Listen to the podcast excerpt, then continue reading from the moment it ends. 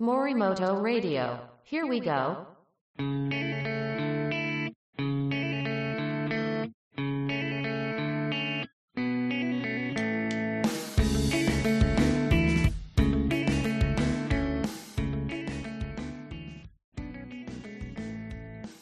こんにちは。弁理士の森本俊明と申します。この番組は弁理士の森本俊明が知的財産、科学技術、その他の興味のあることについて紹介する番組です。お付き合いいただきますようよろしくお願いします。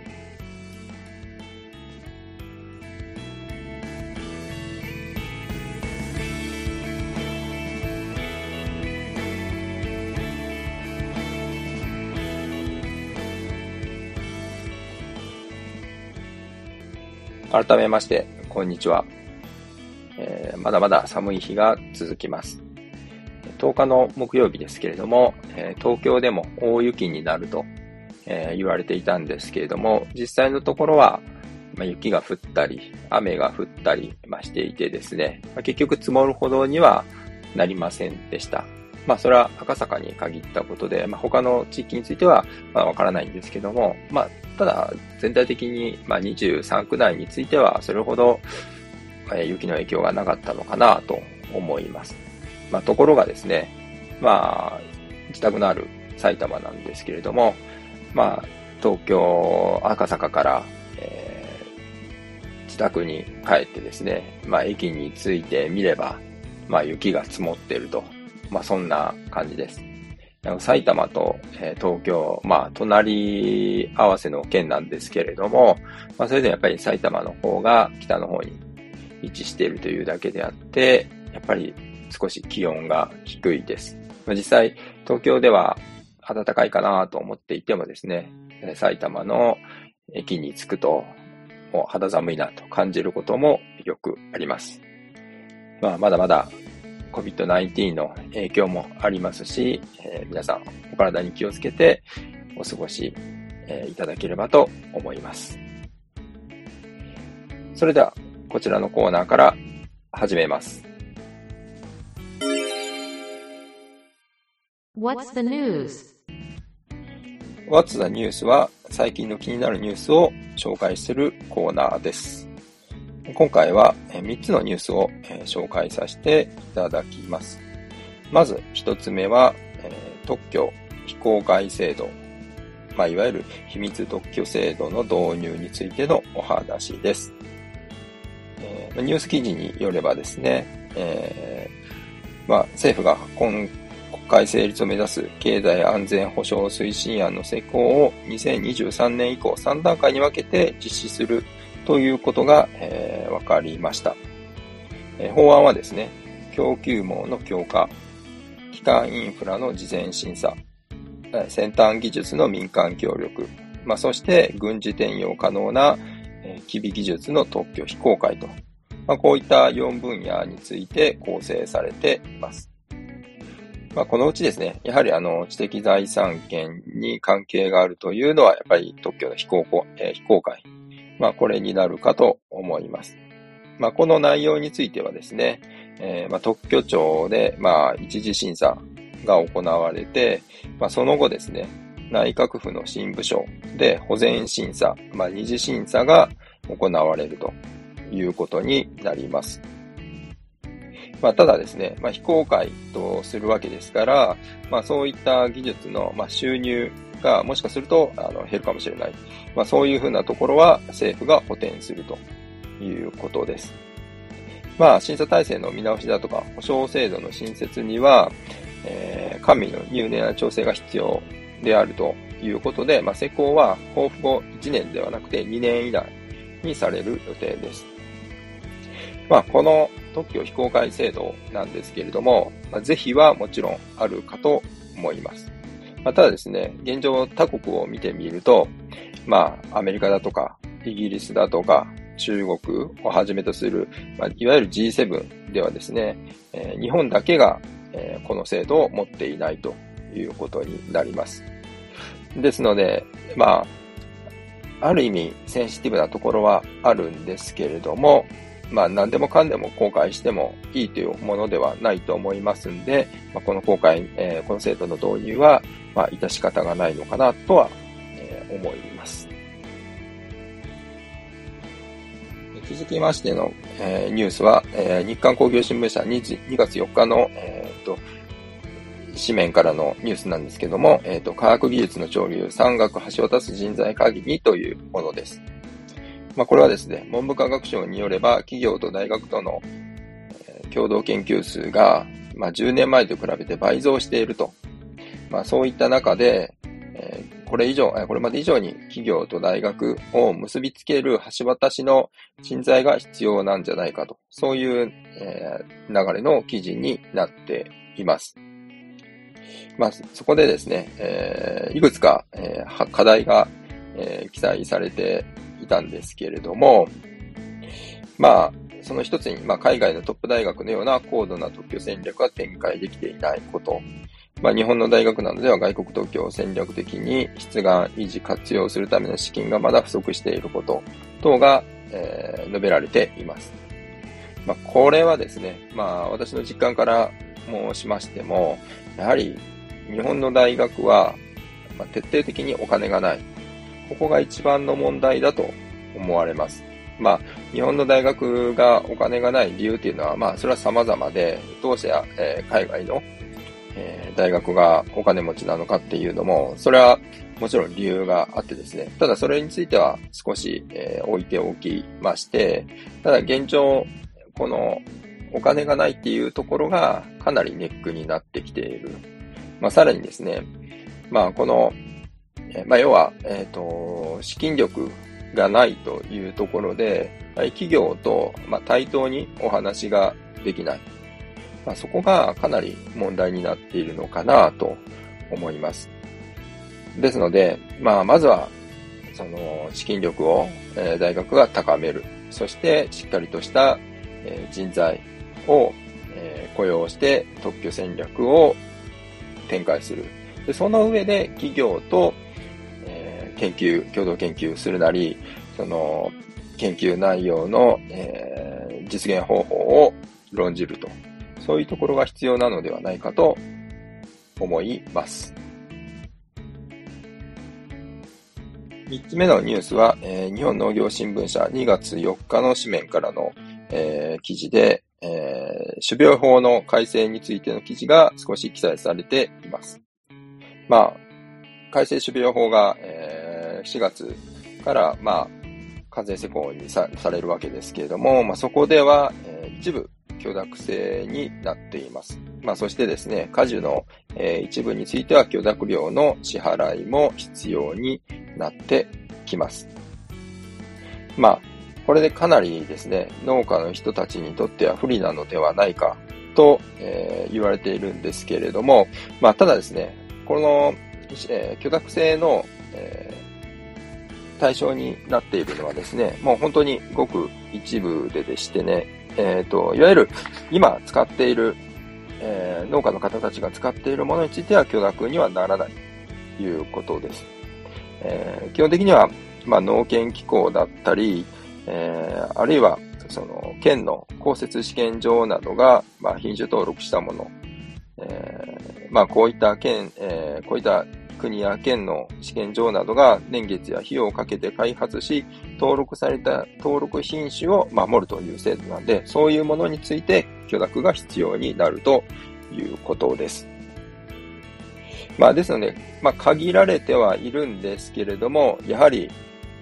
あの、許諾しなければいけないものが出てくるというのは、それはそれで農家の方たちにとってはやっぱり危惧すべきところかなと思われます。まあ、こういったものについては、えー、自家増殖、えー、が、えー、一部、え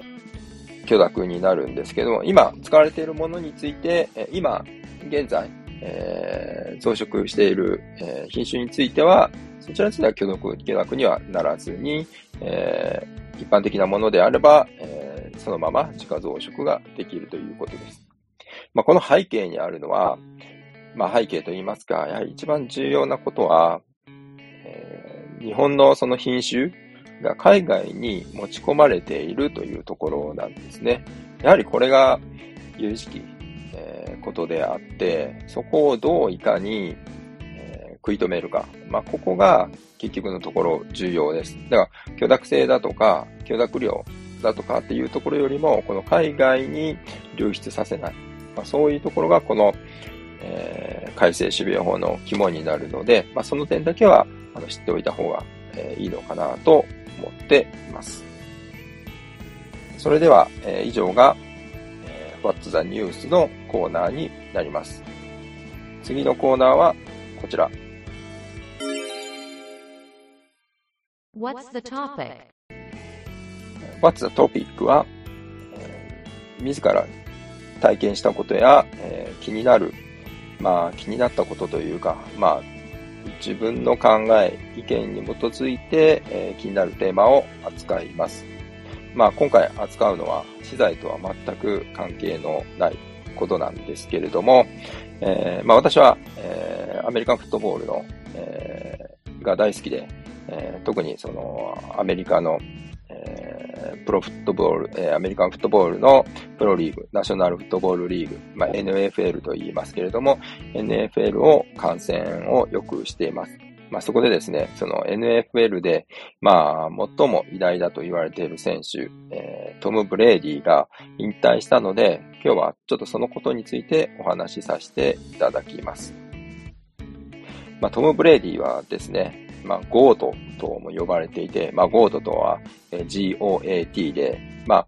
単語にするとヤギのことなんですけれども、まあそうではなくて、まあこれはですね、グレーテストオブオールタイムというふうにの略でですね、まあ言ってみれば、まあ全年代を通して最も偉大な選手だと、そういう意味です。まあこれは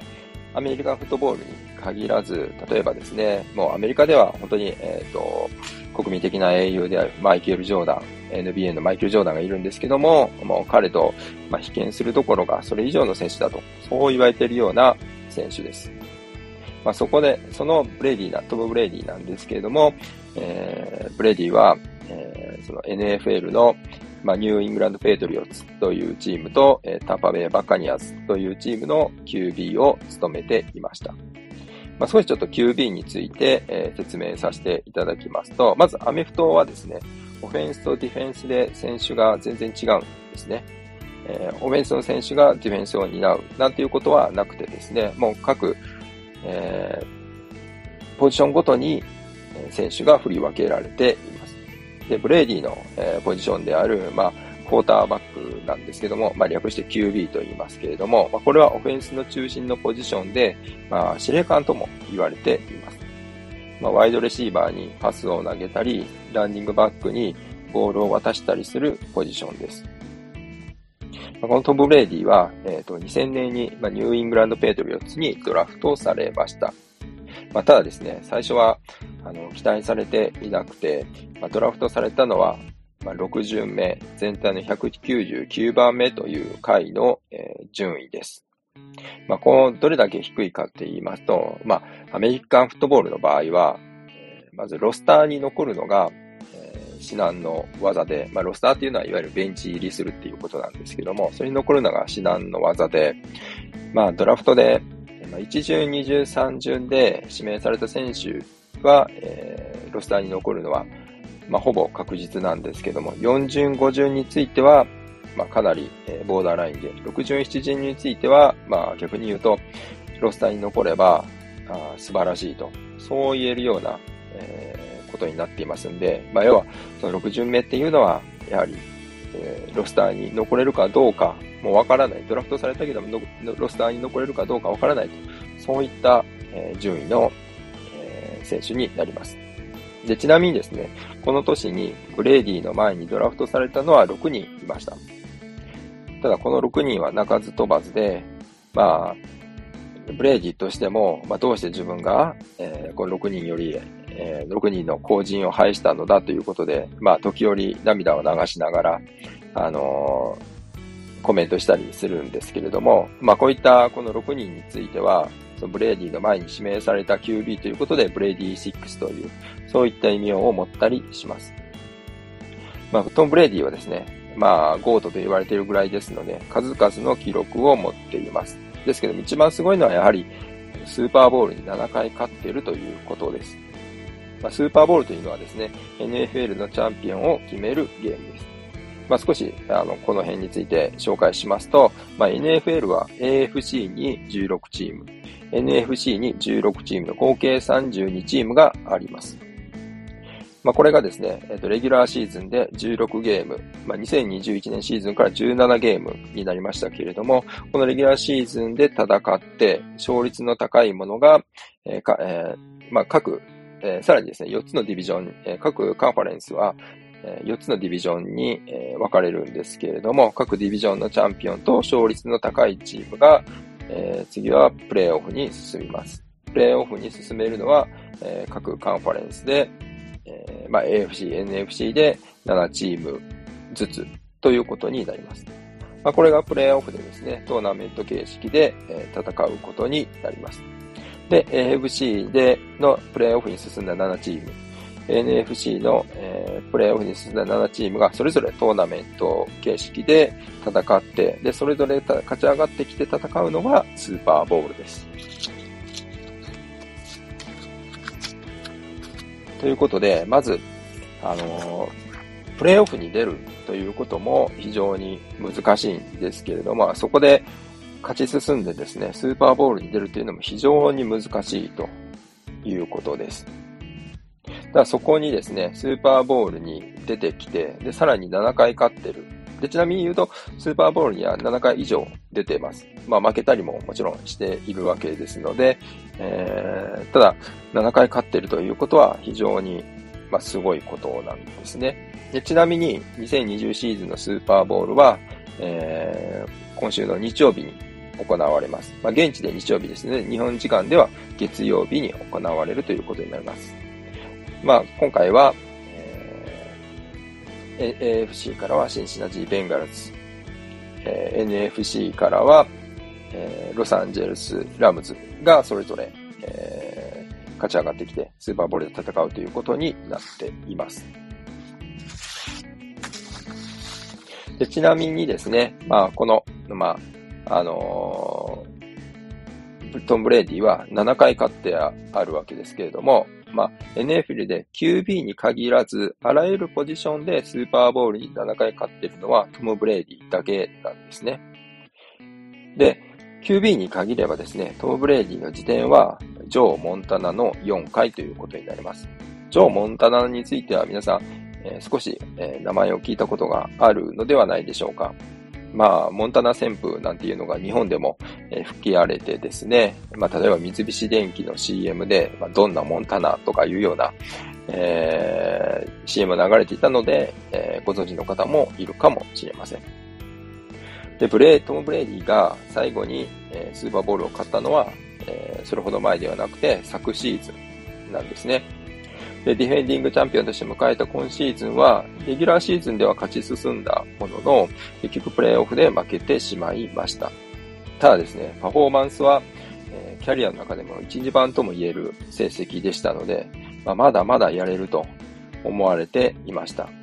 まあ、ところがですね、年齢は44歳ということもあり、まあ、さらに言えば、これまでに十分な記録を残したことからも、まあ、家族と相談して引退を決意したということです。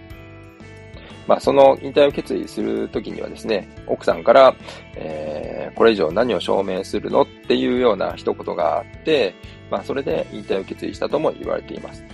ちなみにですね、え、トム・ブレディの、えーと、奥さんは、かつての世界一のスーパーモデルであるジゼル・ブンチェンです。まあ、要は、かなりなセレブな、えー、カップルということになります。まあ、トム・ブレディの逸話はもう様々あって、まあ、彼はかなりの負けず嫌いで、でさらにストイックでも有名なんですね。まあ、例えばそのストイックさで言えば、えー、シーズン中は夜7時には寝ると。で、寝る前2時間はスマホなどの、えー、画面を見ない。まあ、ブルーライトは目に良くないということですね。で、食事についても徹底していまして、アイスクリーム、いわゆるバニラのアイスクリームだとか、ストロベリーのアイスクリームを、まあもうほとんど食べたことがないと。まあ最近食べたのでも、数年前に食べたアボカドのアイスクリームだということです。でさらに、そのストイックさは、その練習、あるいは肉体作りの、あの、ストイックさにも、えー、つながってですね、例えばですね、えー、ベテランアスリートの練習方法を聞くために、その時は、あの、アメリカにいて、現役だったイチローですね。メジャーリーグで活躍してたイチローなんですけども、これにアポなしでいきなり電話をかけて、どういうふうな、えー、訓練をしてるんだと。そういうような、あの、ことを聞いたそうです。まあ、ちなみにですね、イチローとしては、アメフトのことは全然知らずに、トム・ブレイディからいきなり電話かかってきて、まあ、お前誰だ？みたいな反応をしたそうです。まあ、あとですね、思い出深いのが、えっ、ー、と、アンマー、アンダーアーマーのプロモーションで日本に来たということです。まあ、ここで、えー、パスを投げたり、で、さらに、その、えー、ここに参加してた、えー、トレーニングプログラムに参加してた選手たちに対して逸話を、えー、言って、まあ、それを、それを観戦してた自分たちも聞くことができたっていうのは、非常に、あの、今思うと、まあ、いい思い出でした。まあ、特にその時にでもですね、思ったのが、まあ、本当にアメフトが好きでですね、まあ、司会者が喋ってる間に、まあ、息子と、えー、まあ、息子も連れてきてたんですけども、キャッチボールをしていたり、常にボールを触ってたっていうのが、まあ、非常に印象深かったです。で、まあ、44歳ということ、年齢が44歳ということで、まあ、自分とも年齢が近いですし、もう本当に私が社会人になりたての頃からずっと見てきた、本当に好きな選手だったので、まあ、これが引退ということで、まあ、今はもう寂しさでいっぱいだった、だ、うん、し、寂しさでいっぱいです。まあ、ただ、この二十数年間は本当に楽しませていただきました。ありがとう、お疲れ様という気持ちでいっぱいです。以上が、えー、今回の What's the Topic になります。以上がエピソード2の内容になります。まあ、今回は What's the News では知的財産権に関連したニュースを、えー、上げさせていただきましたけれども、えー、What's the Topic については、えー、自分のもう完全な好きなこと、趣味のことについてお話しさせていただきました。また、えー、エピソード3でも、えー、まあ、まだまだ何をお話しさせていただくとか決めてないんですけれども、まあ、知的財産権あり、まあ、その他の、えー、テーマもありの内容に、えー、させていただければと思います。それでは、エピソード2を最後までお聞きいただき、誠にありがとうございます。エピソード3の配信をお待ちください。それでは、さようなら。